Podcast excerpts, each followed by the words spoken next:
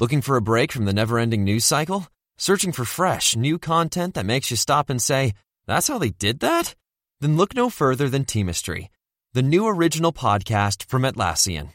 Hosted by filmmaker and documentarian Gabriella Cowperthwaite, Teamistry looks past the front page headlines and into the untold stories of teams behind some of history's most groundbreaking moments. Download Teamistry for free at Atlassian.com slash Teamistry or wherever you listen to podcasts. Interested in healthcare? Well, here's a program you might not want to miss. Hosted by long-time healthcare reporter Dan Gorenstein, Trade Offs takes a close look at the costly, complicated, and counterintuitive world of the US healthcare system and the policies that govern it. Trade Offs digs into the weeds with experts who understand the data driving the policy trends while telling compelling stories of those impacted by those policies. In the words of the trade offs team, there are no easy solutions for a troubled healthcare system, just trade offs. You can find trade offs wherever you listen to your podcasts. Stripping down science. The Naked Scientists. Now, as we do once a month, we're going to have a very special one hour Naked Science question and answer show. Hello, my name's Chris Smith, and here to help me to answer all of your questions this hour, we have Dave Ansell. Good evening. And Derek Thorne. Hello, good evening. And we've also got a very special kitchen science this evening, which actually has nothing to do with kitchens and everything to do with me. Because what I'd like you to do tonight is, listening to my voice, I'd like you to guess what my height and my age is. There's actually some research that has been done to see how well people can do this given someone's voice and listening to it. And it turns out people do it very well. So you, as a listener, see if you can do the same. Do call us or email in 08459 25 2000, chris at thenakedscientist.com. And this week we've got various news for you. We've got how curry could be staving off Alzheimer's, um, PCs saving the world, and singing sand dunes. And if that's not enough for you, we'll also be finding out the definitive, experimental answer to exactly how much flying a flag for the World Cup, just in case you're thinking of doing that again in the next four years' time, how much that's actually costing you because Derek and Dave went out this week onto the roads around Cambridgeshire and made experimental measurements to find out. That's coming up in the next half an hour. But in the meantime, we do need your science questions to make tonight's show really fly. So call in now on 08459 25 2000. Send us a text on 07786 20 1960 or email chris at nakedscientist.com. The Naked Scientist Podcast, powered by UK Fast, the UK's best hosting provider. On the web at ukfast.net. Uh, here's an interesting discovery which was written up in the journal Nature by uh, Aberdeen researcher Min Zhao, who's been looking at an age old question of why electricity seems to make wounds heal up. Because whilst we've known for a long time that applying electricity to a bit of uh, a wounded area on the skin seems to make wounds close faster, no one actually knew whether it was genuinely true or indeed whether it really worked. So, what these researchers did was to measure exactly what was going on in a wound from an electric field point of view. And what they found was that in the base of a wound, there's an electric current that flows out of the middle of the wound towards the edges.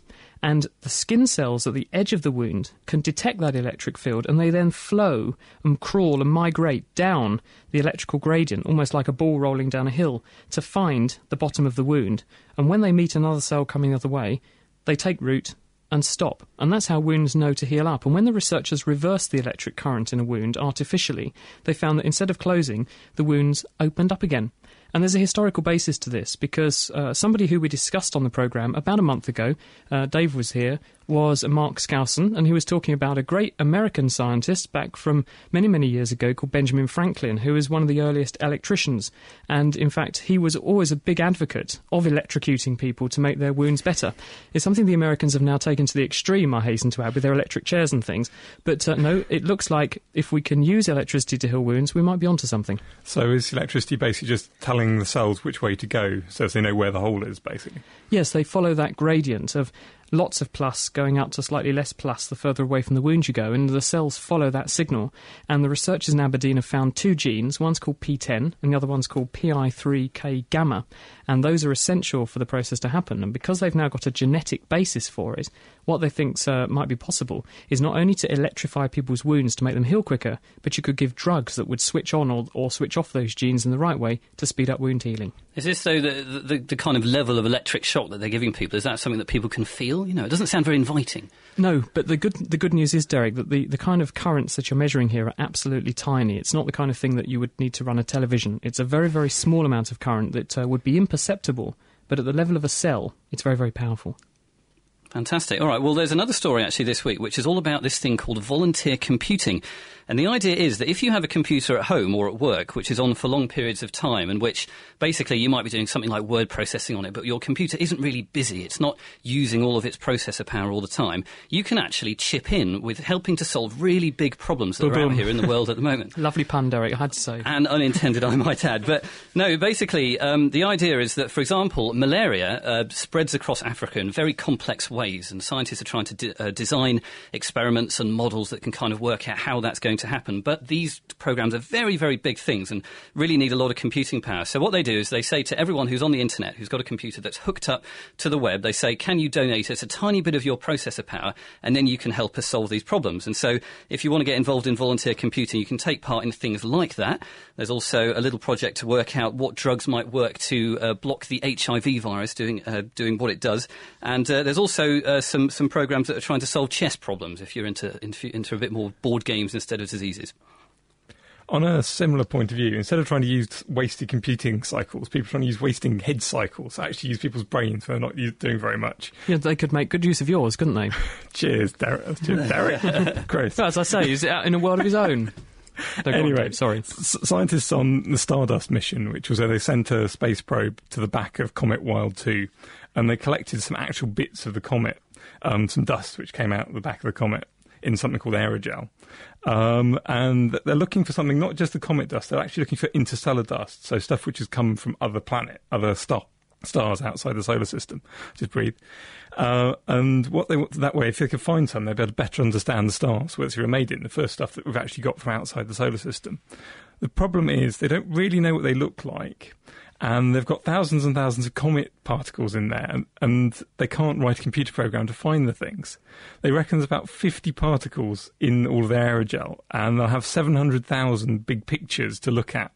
So they can't write a computer program to look at this. How big will the particles be?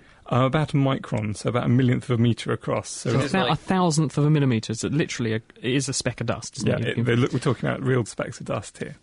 and, and how are they going to do this? Well, the solution they've come up with is take advantage of lots of bored people. So they've recruited 115,000 volunteers who they're specially trained to look at these particle tracks and find the unusual ones. How on earth did they get that many people? I don't know, they just advertised and there are enough bored people out there who want to play. Well, I hope they're paying them. That's all I can say. But yeah, the thing is, Dave, you've you've actually. uh, I mean, I don't know whether you're volunteering your time on, on the dust spotting thing, but you, I gather you do have a volunteer computing thing on your computer.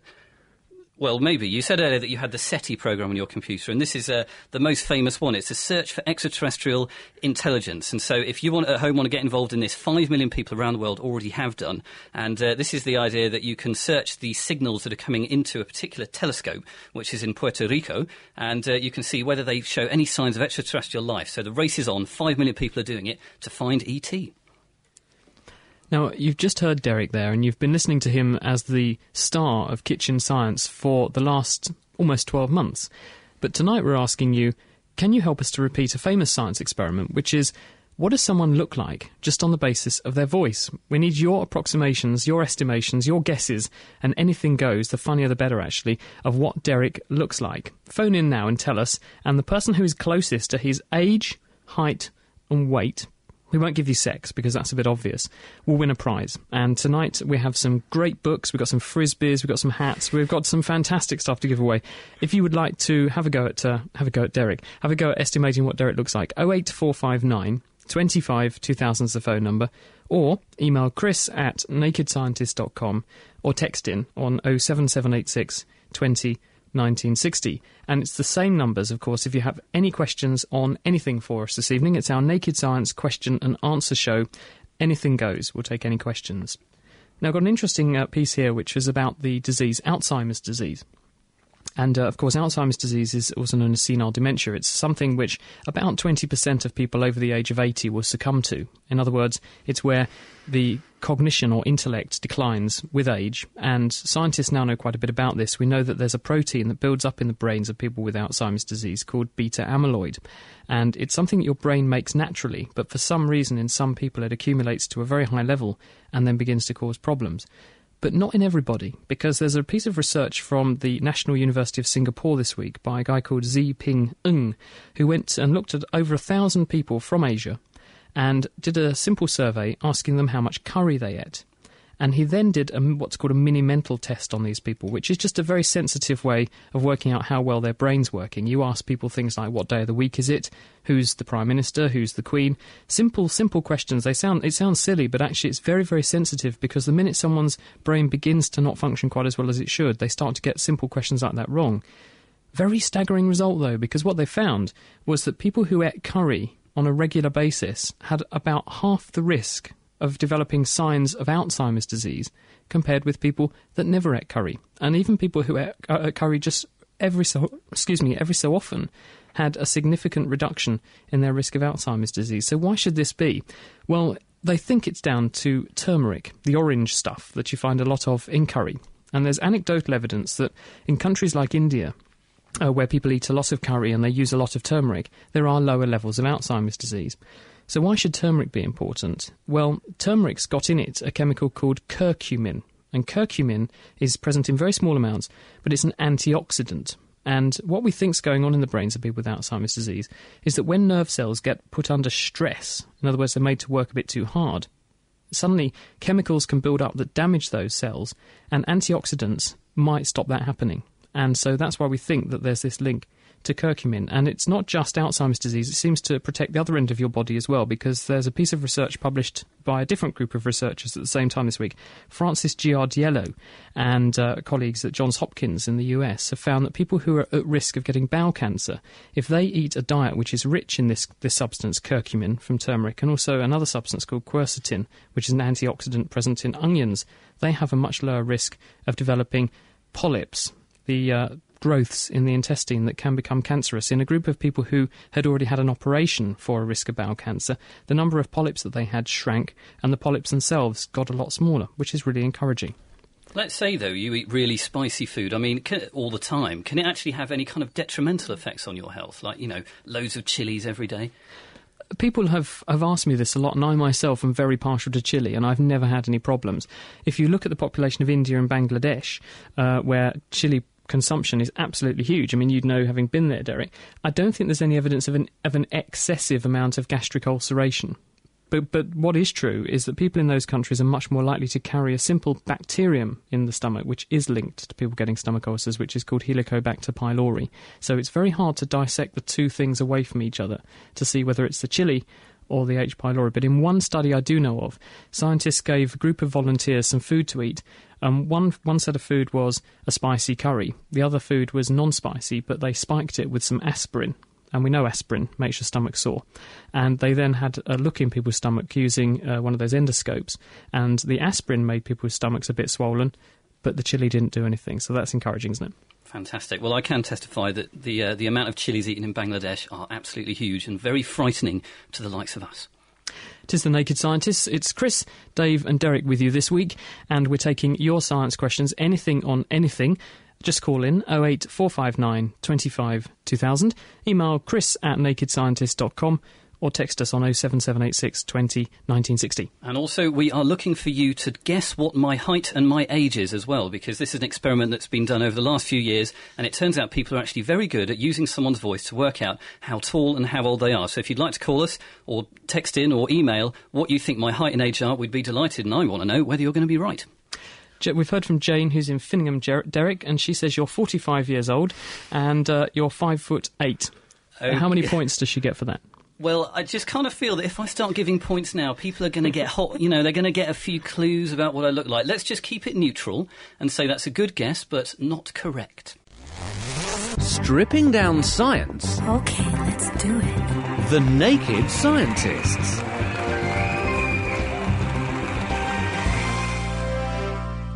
Now, it is our last Naked Scientists of the summer because we're going to take about a month off and we'll be back at the beginning of September. So, this is our final trip to the States before we retire for this series to visit Bob Hirshon and Chelsea Wald for this week's edition of Science Update.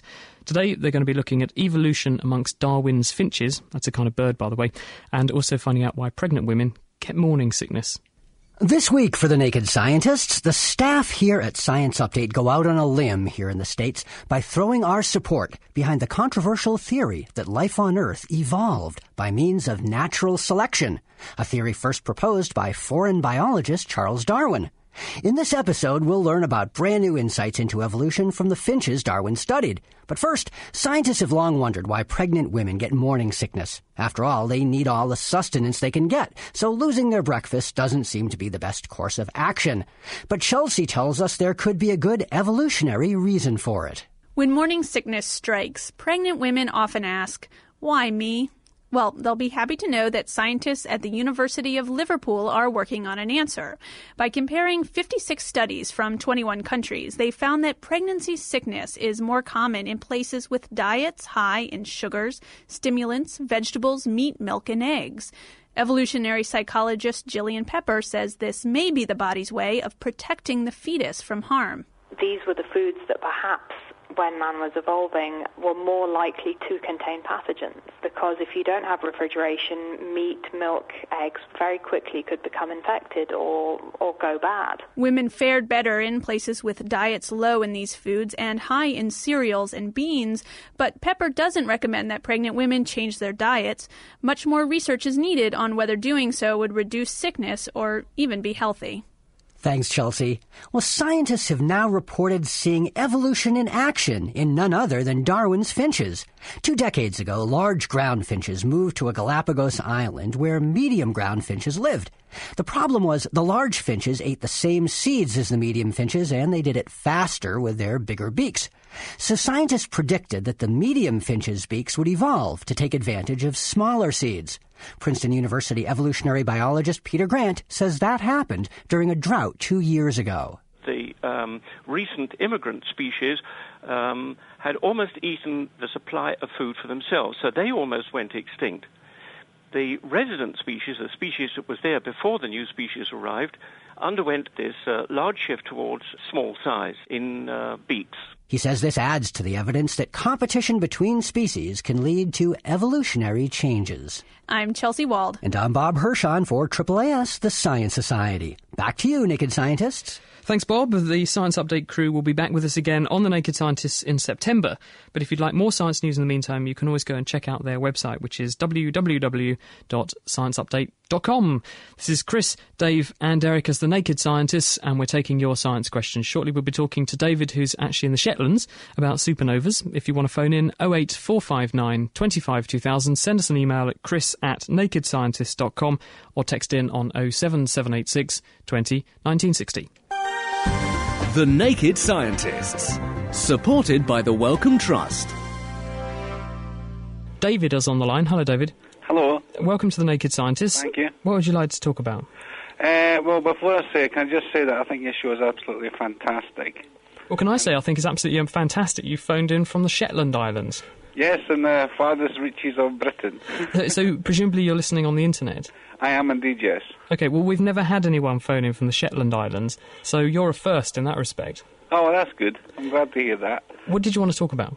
Uh, my question is if you have a star, say like the Sun, which is about approximately 860,000 miles across, and it explodes like a supernova, wouldn't the matter coming from this coming from it travel faster than the speed of light?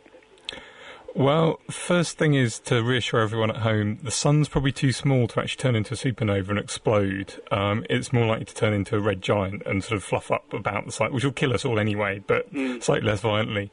Um, but fundamentally, no, nothing can go faster than the speed of light. Uh, in a supernova, things would get very, very close and be incredibly energetic.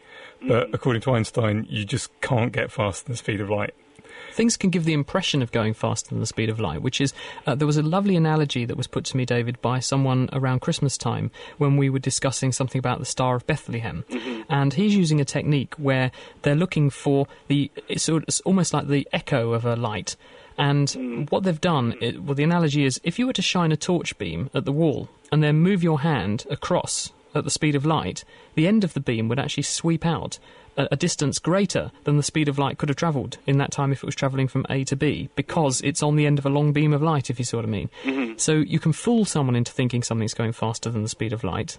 But as far as we know, as Dave said, and Einstein says, because Dave being as good as Einstein, of course, then no, there's no way something can go faster than the speed of light. But to, to go on to build on a point that Dave made, there's a really nice paper this week in the journal Nature, and what they've done is it's a chap at um, the University of Leicester, uh, Matt Burleigh, and his colleagues. Everyone thought that when a star, a bit like our sun, got to the end of its life and, and hmm. swelled up, as Dave says, and, and the reason stars swell up is because at the moment our sun is burning hydrogen and helium, principally hmm. hydrogen. And when it runs out of hydrogen, it begins to burn other things, hmm. and it loses the compact structure it's got and becomes very, very large, and it swells up to engulf all the inner planets, the rocky worlds like our one. And everyone thought that meant it was curtains for those planets. But these guys at Leicester this week have spotted a faraway star which has got a very big planet, a bit like Jupiter or a little bit bigger, in orbit around the star. And it couldn't have got there afterwards. It must have actually g- persisted in that position when the star swelled up to become one of these red giants and then shrunk down to become a dwarf afterwards. So it looks like planets can survive being cooked in that way. But that's kind of off the topic, but uh, I just thought you'd like to know that. Can I can I ask a question that's very similar? You know, it's in relation to it. Yeah. Um, you know about uh, gamma bursts and from well believed to be from the furthest depths of the universe. Or gamma ray bursts? Yeah, wouldn't Mm. wouldn't they bursts be travelling faster than the speed of light? Well, no, because a gamma ray is a form of light. It's electromagnetic radiation. So uh, it, light that we can see is just one collection of frequencies or wavelengths of light. Gamma rays are another, very short wavelength radiation. X rays are a little bit longer wavelength radiation than that. A bit further than that, you get to ultraviolet, then infra- then then visible light, and then you're into infrared, and then microwaves and radio waves and so on. Yeah, yeah. I see. Oh, well, fair enough. That's that's uh, answering my question, I suppose. Quick go at the quiz there. yeah, yes, please. Okay, Bill Gates, the mastermind behind the computer company Microsoft, makes about $55 a minute. Is that fact or fiction? Fiction. Yes, indeed, you're right. He makes $55 a second and is worth an estimated $31 billion. Very rich guy indeed. Well done, David. Next question. Uh, in Britain, we consume over 3,000 tonnes of caffeine every single year. And that's not just me, Three thousand tons. that's just some tea. Um, Is that true? I would say. Um, I would say that's probably fiction. I'm afraid not. According to the BBC, we drink 196 million cups of tea a day, and f- enough to fill over 13,000 Olympic-sized swimming pools, and that comes out at about 3,000 tons of caffeine. Oh, I thought it was going to be more than that, actually. Thanks for having a go, David. One out of two. Not bad. Right, thank you. See ya. Sorting out the sparks from the quarks. The Naked Scientists. Uh, Chris, we've actually had a question here just texted in from Alison Dawes. Um, no, texted in from somebody else, no name. Uh, Chris, it says, why do hairs on humans grow at different rates? That's a that's a very good question. The reason is that uh, it's genetically patterned into us when we're developing inside our parents uh, as little babies. You have the body develops as a series of segments, and each of those segments inherits its own genetic program. And in some areas, the length or the growth phase of a hair follicle is longer than in other areas. So, in your eyebrows, for example, a hair grows for about a month. And on the top of your head, head, a hair follicle is active for anything up to three years. And hair follicles have three phases to their life cycle. They have a growth phase. This is called the anagen phase, and it can last up to three years for a head hair. An eyelash about 21 days. A pubic hair, I think, is about three weeks. Uh, if you if you then f- go through the growth phase, the next phase is what's called a catagen phase, and that's where the hair falls out and then you have what's called a resting phase or a telogen phase, and after that it then resets back to the anagen or the growth phase again. So hairs go through these three cycles, and depending upon how long that anagen or growth phase is, that sets how long the hair can grow for, and therefore how long it can become before it falls out. So where you want short hair, you have very short growth phase, and, and that limits the, the ultimate length. Something. sorry, I, I was just wondering. Something I was wondering about as well is that do hairs get to kind of a maximum length and then fall out? Because a flatmate of mine actually has very, very long hair, and then it falls out, and you get these long hairs everywhere. It's madness. So, Well, what- what in happens? essence, it does, Derek, because the, the hair grows at a certain rate. We know that, that fingernails and toenails and things grow. I think it's about f- um, uh, eight, four millimeters a week. I think it is that your your fingernails and toenails put on. Is it a week or is it a Sounds month? a month. It's a month. It's about the speed actually that England and America are moving apart. Is the same rate at which your fingernails grow. Um, but that means that there's an ultimate limit to how long a piece of hair can get before it, it finishes its growth phase and then wants to fall out. So that's the answer. Now look, um, uh, Steve is in Clixton. Hello, Steve. Good evening. Hello there. Thank you for joining us on the Naked Scientist. What would you like to talk about? Yeah, thanks, Dr. Chris. Yeah.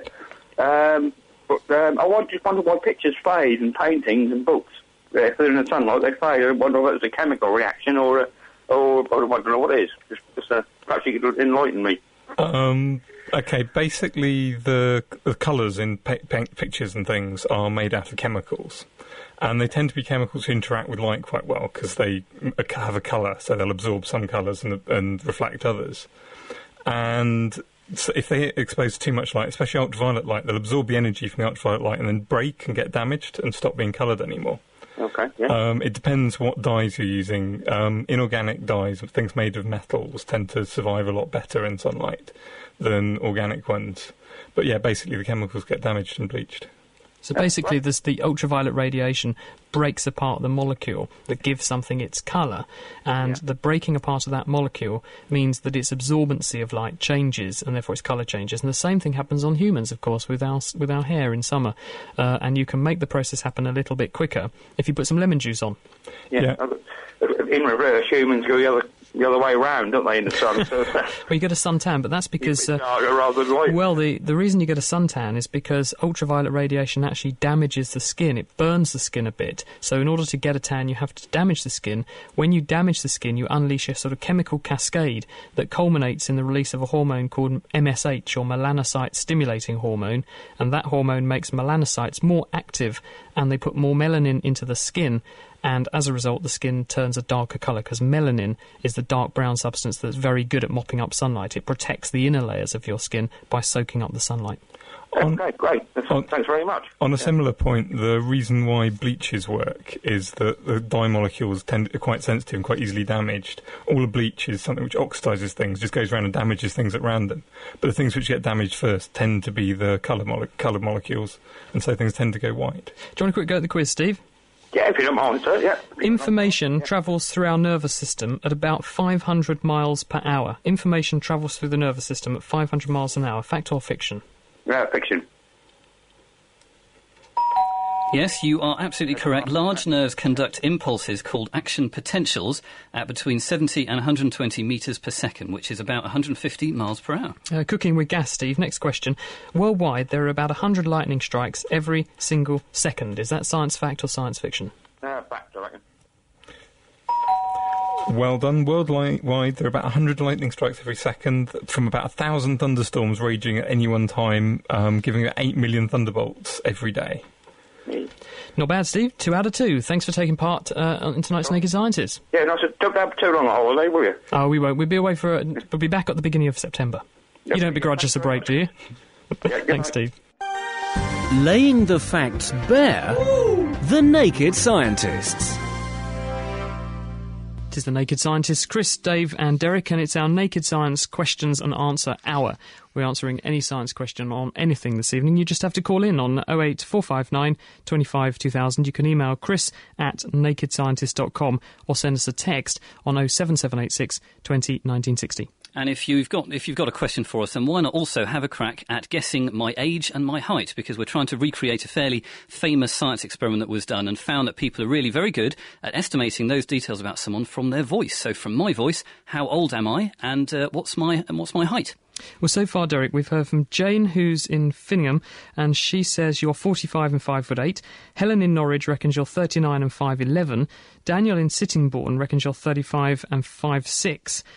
Uh, Sheila Ann in Royston reckons you're 48 and 5'8. Lee in Stamford says 35, 5'8. Maggie in Cambridge reckons you're 32, so she's the youngest so far, and 5'10. And Charles in Walla Walla says 35 and 5'11.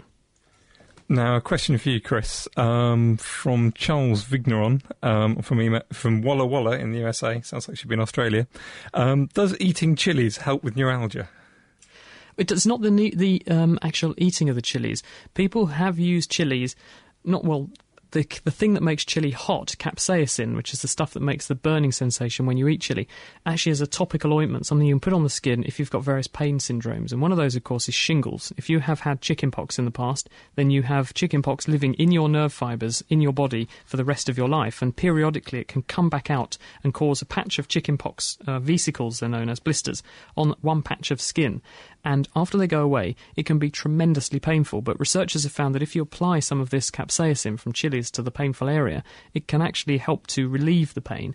Possibly because pain is mediated or, or conveyed in the nervous system by a class of nerve fibres referred to as C fibres. They're very, very tiny nerve fibres, and capsaicin activates those nerve fibres and activates them in some cases to death. So what we think is happening is that it's actually switching off the nerve fibres indirectly and making them less sensitive, and that's why the pain goes away. Who knows? But uh, Lee is in Stamford. Hello, Lee. Hello. Thank you for joining us on The Naked Scientist. What would you like to talk about? Um, well, I, I was wondering what the difference was between hydration and water retention. Um, I know that we need to be hydrated and we don't want to have water retention, but Mm. what is actually happening in the tissues? Right. Your body is about uh, 60 plus percent water. And that's because we're made of cells, and cells are quite literally bags of water. They've got an oily membrane that encloses water, and also on the outside of that membrane, washing around our tissues and cells, is water. So the human body is just a massive mobile bag of water. So the average 70 kilogram person has got at least 40 kilos just of water. So if I could put you in a giant juicer and squeeze all the juice out, I, I would get at least 40 kilos of water from the average 70 kilo person. So a lot of water in the body. That water exists in an equilibrium between how much is in the blood vessels, how much is surrounding our cells, and how much is in the cells. And your body knows how much water it's got on board because it measures things like how much salt is dissolved in the bloodstream. So it can work out when there's too little or too much water. Your kidneys do that, and they then secrete various hormones or regulate how much salt is shed from the body and therefore how much water is lost to keep you in balance. So when you get water retention, there are various reasons why that can happen, but something encourages your kidneys to keep more water back when it would normally put it into the urine, and this increases the total amount of water in the body. And when you get a little bit too much water in the body, it starts to spread amongst the tissues and it starts to surround the cells in your legs usually in what's called dependent edema. So it goes to the, the lowest point in the body under gravity, and that's why people get puffy legs, and, and that's water retention.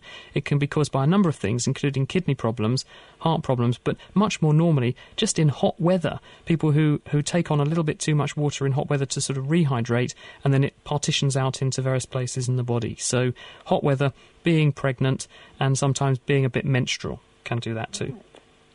Okay, thank you very much. That's all right. Do you want a quick go at the quiz? Oh, all right.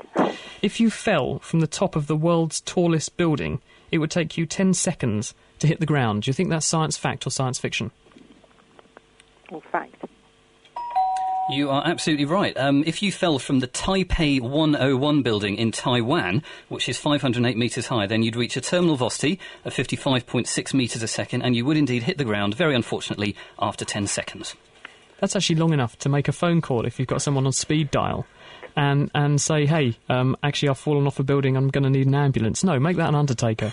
Uh, next question An anteater can eat up to 30,000 ants in a day. True or falsely? Oh, yes. Yes, that's true, I think. Yes, indeed, an anteater can eat 30,000 ants in a day, which is quite con- quite useful considering that there's only there's over two, 750 billion tons of ants alive on the Earth at one time. That's scary. It's also quite useful considering that uh, ants probably don't contain that many calories, do they? But Lee, thank you very much for taking part, and uh, uh, you've done very well. Two out of two. Okay, thanks very much. Bye. The Naked Scientists, Chris, Dave, and Derek, and we're taking your science questions. All you have to do is call in on 08459 25 2000, email chris at nakedscientist.com, or send us a text on 07786 20 1960. And also, if you fancy having a go at guessing my age and height, then uh, please do so. Please call in or email in and uh, and have a go just from listening to my voice. How old and uh, and how high am I? And uh, th- th- we've had lots of answers so far, but no one has got it right yet. So there's still prizes up for grabs. In fact, they're not even really close with the age, are they? We're, we're trying to be neutral about it, but let's face it, no one's really got very close. So yeah, come on, guys. We want a fresh approach to this. How old am I? How high am I? Fancy listening to the naked scientists in your bed, on your way to work, or even at work? Why not subscribe to our podcast? For more information, visit nakedscientist.com forward slash podcast. Okay, well, it's time for this week's Kitchen Science. And uh, this week, Dave and I went out and did something really very bizarre, but it was actually inspired by some questions that came into the show from you guys, the listeners, and we're very, very grateful for those. We were investigating about England flags that are hung up on people's cars because it turns out they cost the nation quite a lot of money in a way you might not expect. So let's listen to the experiment that we did this week. For fans of the England football team, this summer began with great promise.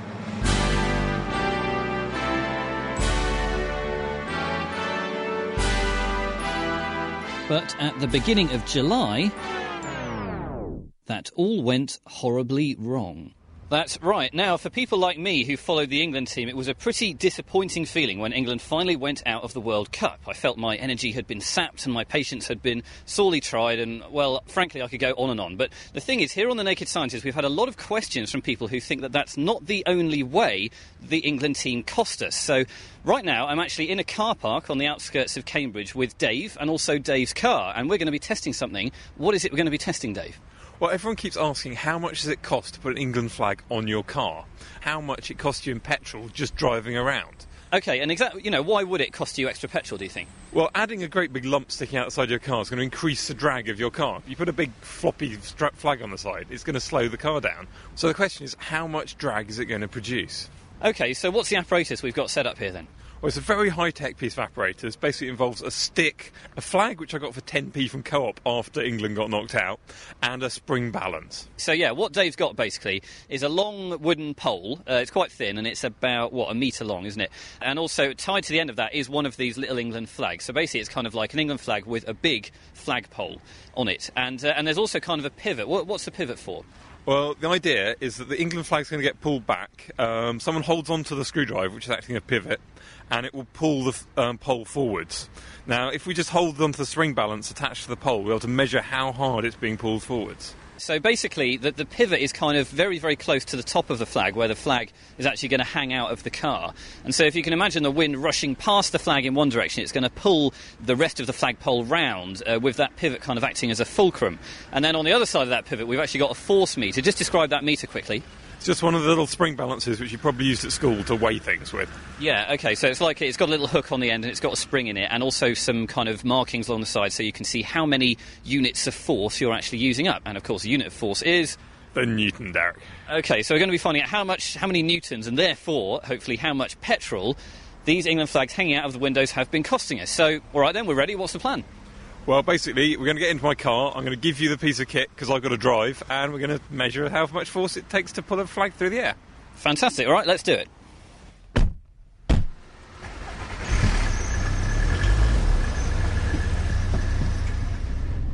All right then, so we're on the A505 near Duxford, and uh, Dave's driving his car. I'm sat in the back, and our esteemed producer has actually come along to help hold this contraption together as well. Dave, how fast are we going? We're about 40 miles an hour now, Derek. Now, I'm, I'm looking at the force meter. We've fixed it on the other side of this pole, so the flag, you can hear it.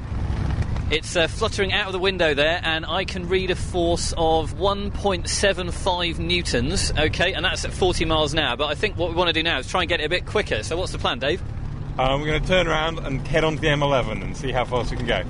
Okay, and see how fast this banger goes. Fantastic. Okay, here we go for the M11. Okay, so we're on the M11. How fast are we going, Dave? About 70 miles an hour. Okay, and how's the car holding out?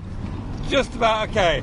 All right, so we're going about 70 miles an hour. We are legal here on the Naked Scientist, and the flag is out there. It's bending on the plastic pole, bending like hell. And uh, we've actually got the force meter.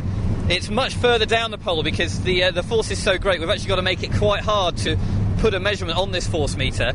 So the, the length on the inside of the car, on, on the other side of the pole, is three times what it is on the flag side. Anyway, looking at the uh, the force meter, we've got well, it's shaking all over the place, but I think it's it's kind of averaging out at something like 2.25 newtons. And so, because we've actually got the uh, the length of the flagpole on the inside of the car is three times the, uh, the the length on the outside, that means we've got to multiply that force by three to actually get the real force which is being exerted on the flag on the outside of the car. So I think quick calculation in my head, so that's about 6.75 newtons. So there you go, doing uh, cruising down the motorway at 70 miles an hour, that's what you get. We're going to go and find somewhere to park and work out what all of this means. In the meantime, let's get the flag in before the cops think something weird's going on. So we're back in uh, a car park just on the outskirts of Cambridge. We're near Trumpington, and uh, we've just been on our drive. We've measured the force that was on the flag at 40 miles an hour, and then, then at 70 miles an hour. And Dave here has the back of an envelope, no less. He's come prepared, this man, and so he's been working out exactly how much energy and therefore how much fuel and so on it's been costing us. So, Dave, what have you worked out? power is basically force times speed. So at 40 miles an hour, you're doing 18 metres per second, and there was about three and a half newtons on the flag. So that comes out about 63 watts, so about the same as running an extra light bulb for no particularly good reason. Now a car's about only 30% efficient, so you've got to multiply that by about three to give you the amount of power in petrol you're using. So about 135 watts in petrol. So that comes out about 0.7 megajoules per hour. Okay, so this is the amount of extra energy that your car is using for every hour that it's got the flag at 40 miles an hour. Okay.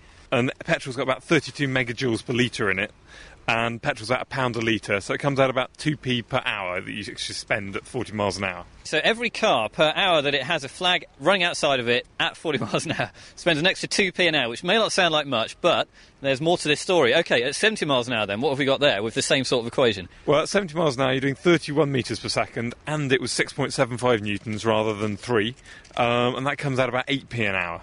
And of course, we've got to remember that a lot of people, well, anyone who had these flags generally had two on their car. So actually, so it's actually about 16p an hour per car, or uh, about 1.2 kilowatts of energy. Now then, what of course we want to know is, of course, that, that's the cost per car, and people may think, oh, well, that's not very much. But in terms of the whole nation, you know, the, obviously the England football team, they cost the whole nation loads and loads of stuff. Did they? How much did they cost them in energy as well, and, and in cost?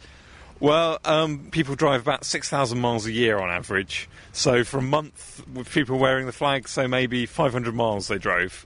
And that's about 10 hours of driving at 70 miles an hour, roughly. So about £1.60 per car.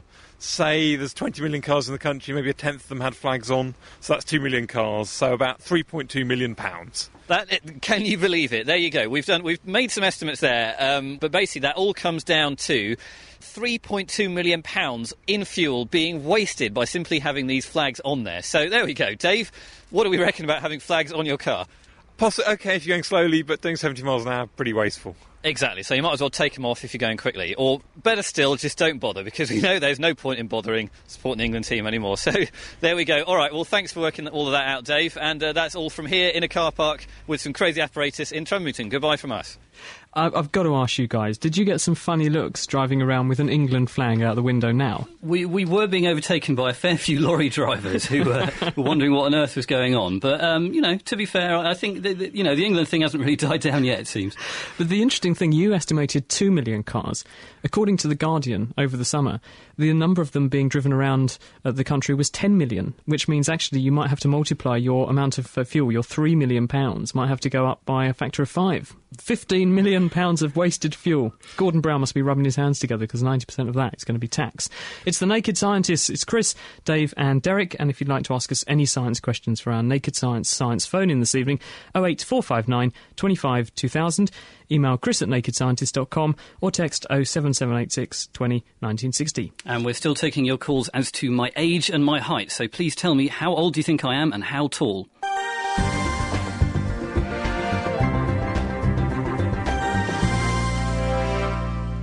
The Naked Scientists, Chris, Dave, and Derek got a, an email here for you, uh, Dave, which is from Rob McDonald, and he says, "Hi, I'm listening to your latest podcast on the train on my way back from work, and a question has occurred to me regarding UV rays. If it's ultraviolet light that causes skin cancer, and there are UV lights in discos and butchers, of course, are they dangerous? If not, how come? Great show, by the way. Rob, say somewhere between Leeds and Huddersfield on a sweaty train." Well, how dangerous UV light is actually depends what kind of UV light it is. Um, if it's got a very long wavelength, quite close to visible light, then it's not much worse than blue light. If it's got a very short wavelength, once it's getting beyond that, it starts getting more and more dangerous and close to X-rays. And stuff in um, bakers and um, in discos is mostly nearer the. It's actually called UVA, the closest to blue light, so it's probably not too bad for you. Now, a quick question here from Stephen Rigney, who's in Picton, Australia. I just wanted to know why a soft drink can doesn't get shaken up when you buy a can and it falls from the inner workings. It falls very hard, but when you open the can straight away, it won't overflow. Why do you think this happens? Um, I think the reason for this is that when it drops, it tends to drop on its side. So when the liquid hits the bottom, it sort of swirls. Spins around like so a washing of the energy machine. gets Yeah. it moved into swirling it, and that doesn't produce much turbulence. So it doesn't get many bubbles into the liquid, and so it doesn't fizz. Now, um, most people will be aware that, that Jupiter, the, the giant planet in our solar system, has a giant red spot. And we've actually known about this for some 300 years or so. But what actually is it? And why has another one, which has been uh, nicely named Red Spot Junior, appeared more recently? Well, I asked University College London's Professor Steve Miller to tell me all about it. Jupiter's a very large planet. It's got a diameter of about 140,000 kilometres compared with something like 13,000 kilometres for the Earth. And it also spins a great deal faster than the Earth does, roughly two and a half times as fast, because a Jupiter day is less than 10 hours, and our day, as we all know, is 24 hours. So this is a, a huge, rapidly spinning ball of gas, something like five times as far away from the Sun as we are. Now, the Great Red Spot is a very large storm system on Jupiter. You could fit the entire Earth into it. And it's at a, a latitude of about 22, 23 degrees south of the Jupiter equator. And that has been known probably for 350 years, and the storm is probably quite a bit older than that. as far as- Steve, how, how do we know it's a storm, though? We can see that there are clouds at the northern and southern edges of it that are simply being swept round in a circle, and some wind speeds go up to uh, about 600 miles an hour. So you, you can tell that this thing must be spinning really very rapidly. Why is there just this one megastorm system? Is it, is it just that it's so powerful that it, it draws everything else into it? Well, that indeed is how it might have formed. I mean, it's very, very likely that it's formed up from a lot of smaller storms merging and then creating this enormous structure. We do know that it's changing. Um, it's now something like 17,000 kilometres in the sort of the west-east direction and 12,500 kilometres north-south. When it was really catalogued in the 1880s, it was something like 39,000 kilometres east-west. So we can see that in you know the past 125 years, the, the storm has shrunk in size. So it is changing, but it is almost certain that it formed from the merger of a lot of smaller storms. Because we've got some evidence that that is indeed happening on Jupiter, haven't we? In, in the wake of the, the sort of giant red spot junior, which has cropped up in more recent years. Yes, that's right. I mean, that's a storm that's a bit to the south of the Great Red Spot. And this is a storm that has resulted from the merger about five years ago of three smaller storms that basically caught each other up and then merged into one. It, it's really quite big. I mean, it, it's it's about 40% of the size of the Great Red Spot. So Red Spot Junior may be junior, but it's still pretty massive. Do you know why it's red, though? Difficult question. The most likely theory is that when the three storms that formed Red Spot Junior merged together, they became much more violent as one combined storm. This has had the effect of bringing material up from Jupiter's lower atmosphere higher up into the atmosphere. Now, it's probable that this Jupiter air has got quite high concentrations, or relatively high concentrations, of phosphorus compounds or sulfur compounds or something like that, and that bringing it up higher into the atmosphere has allowed sunlight to cause chemical reactions to occur that has turned the color red. So it's giving us an insight, but we still have no idea what the actual chemical compound that gives the great red spot and now red spot junior its red color. We just don't know what that is. Steve, I have an email from Richard Wood, who's in Columbus, in, in Ohio, and he'd like to ask a, a couple of questions about Jupiter. And he says, first of all, why do storms such as the Great Red Spot not have eyes like hurricanes on the Earth do? Well, I think it's just a question of how big they are. The funnel on the Great Red Spot and Red Spot Junior are so much huger in size, so that they don't give you the impression of, of an eye in the same way as a hurricane does. But then if you sort of distance yourself a bit from them, you can actually imagine that you are looking at an eye. So it, there is a sort of eye, but it's just so much greater than anything that we ever see on Earth. Uh, Richard goes on to ask, um, why is it that these Jovian storms don't migrate towards the poles, i.e., away from the equator, like hurricanes on Earth seem to do? Well, this is due to something that we call the Coriolis force. And the Coriolis force will tend to keep things rotating in the same latitudes. We have Coriolis forces on Earth, but because Earth is much smaller and is rotating much slower than Jupiter is, they're not so effective. So you do get winds that move north-south on the Earth. It's very difficult to get winds to move north-south on Jupiter simply because the Coriolis force will always tend to bend anything that is moving either north or south. It will tend to then move it again in an east-west direction.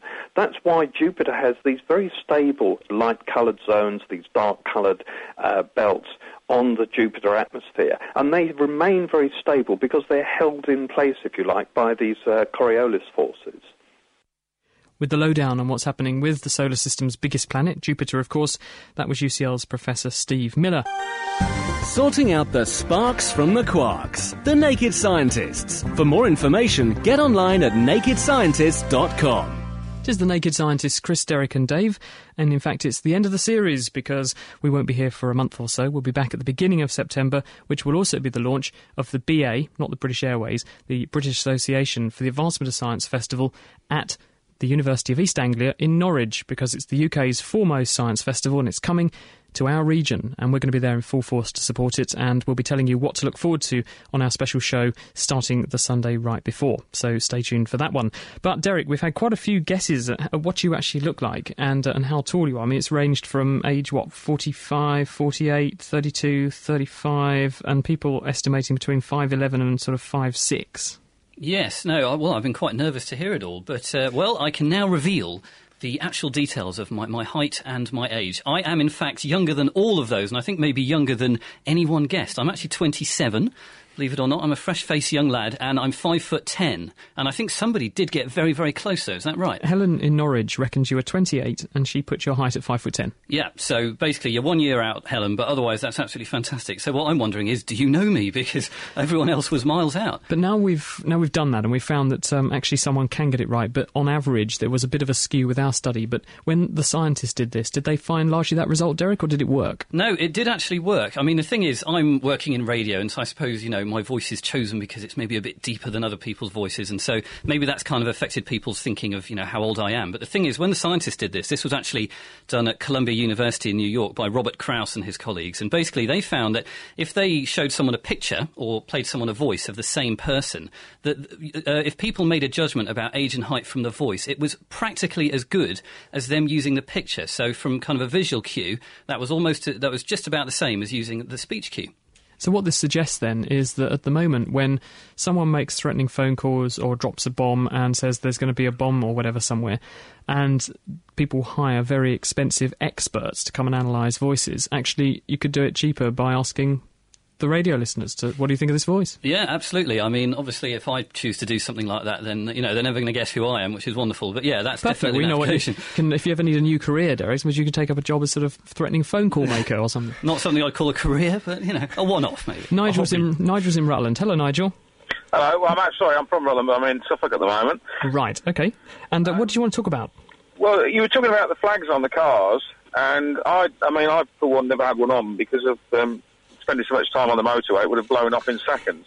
Um, but I did have a flag in the back, which was obviously inside. On my vehicle, I noticed that if you put the aircon on and keep the aircon on on the car rather than having the windows open, it makes quite a big difference to the fuel consumption. It Sure. seems to be better with the aircon than actually having the windows open. Do you normally drive fast though, Nigel? Um, what's your average speed? So, are you spending a lot of time doing a lot of high speeds? I do about thirty to forty thousand miles on the on the motorways in the MPV diesel, and I get about fifty if I sit at seventy. If you push it above seventy, then it drops quite dramatically. But Sure. it does about fifty miles per gallon if you're doing seventy, and that's with the aircon on. Yeah.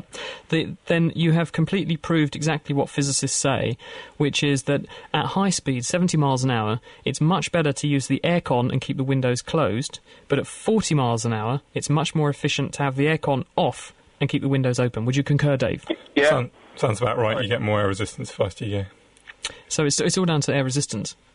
Yeah, so that's right. Well, I've had this argument before with people, and they said, no, no, you shouldn't have the aircon on. And I said, no, it's a lot better if you do have it on and you don't have the windows open. I mean, of course, the way air conditioning works, it's like having a very powerful fridge under the bonnet of your car. It uh, takes energy from the engine to drive this fridge, if you like, and then it blows air from outside over the fridge element and delivers it to the inside of the car. So you- you're not getting something for nothing. It is taking energy from the engine. So if you want to be the most efficient you possibly can, then you'll just sweat it out, although you won't, won't necessarily be in the best possible state when you arrive where you're going. Uh, but at, at low speeds, definitely windows down, aircon off, It works out most fuel efficient. All right, thanks very much. Quick go at the quiz. Uh, sorry, no, I didn't hear that. I said, do you want a quick go at the quiz? Yeah, I didn't hear the question on it. Sorry. That's all right. I'll ask it to you now. In Britain, we eat about a quarter of a million eggs every single day. Do you think that's science fact or science fiction? I would say that's actually fiction. Yes, you're right. We actually get through a hefty 30 million hen- hen's eggs daily, which is about one per two people in the population. An ant weighs about one gram, Nigel. Uh, fact or fiction? Uh, fiction. Well done. Uh, one gram would be one hell of an ant. Um, actually, normal ants are about 400 times lighter than that, about two and a half milligrams. Thank you, Nigel. Uh, two out of two, and a great question. Good to have you on the show. It's Chris, Dave, and Derek, and this is The Naked Scientists. And if you want to ask us any questions, got a few minutes left, you can squeeze your question in 08459 25 2000 is the phone number. Email chris at nakedscientist.com or send us any texts 07786 20 1960. Uh, Dave, got a question here from Sam who says, I'm from Slovakia and I'd like to inform you your programme is spreading amongst Slovak youth, or at least I've persuaded some of my friends to listen to it. I have to tell you, I enjoy this programme, especially while I'm going for a walk uh, with my dog. I'm a law student, but I haven't lost interest in nature and all the marvels around us. Um, I have a question. I was always fascinated at the state of weightlessness and how it works. A month ago, I saw a report on artificial simulations of, of the phenomenon on CNN, uh, in which people were in a plane and became weightless. How is it possible to nullify gravity in this way? Is the question of zero acceleration or something like that? Is that how it works? The satellite orbiting the Earth is held on its path because of gravitational pull, and we experience a state of weightlessness. Yet, how is this achieved?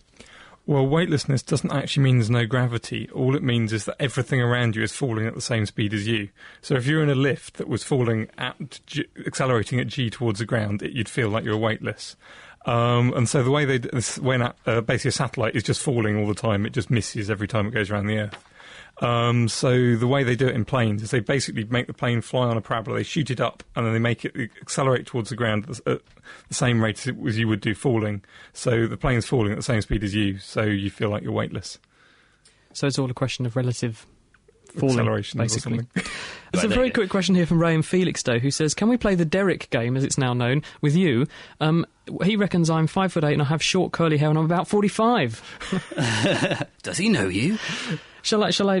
What, what do you think, Dave? I mean, in the last sort of thirty seconds we got. I mean, what, what would you? Just on the basis of my voice.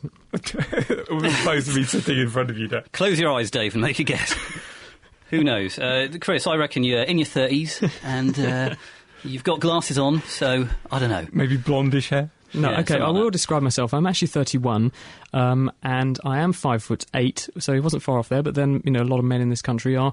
Uh, but I'm certainly not 45 years old. Good grief! And my hair's straight; it's not curly. Anyway, this has been the Naked Scientist, and also that's it for this series because we're now stopping for one month over the summer, and we'll be returning at the beginning of September with a new series of the Naked Scientists. If, in the meantime, you have any particular questions, feedback, or ideas for topics and programs in the new series, then do send them to me, chris at nakedscientist.com. In the meantime, if you appreciate The Naked Scientist, then one thing we'd really be grateful for is your support in this year's podcast awards. If you visit the nakedscientist.com website, on our front page, you'll see a link to the awards, and we need your votes because we're up against four tremendous other shows, and the only way we're going to win is with as many votes as we can muster. So if you could pay a visit to either podcastawards.com or visit the site via nakedscientist.com and scroll down to the bottom left, you'll see that we're one of the five nominated programs, and we'd be really grateful for all the help you can give us in terms of as many votes as we can drum up. In the meantime, have a great summer for those of you in the Northern Hemisphere, have a great winter for those of you in the Southern Hemisphere, and please keep your emails coming in to chris at nakedscientist.com in preparation for the new series in September. Thanks very much for listening, and see you soon.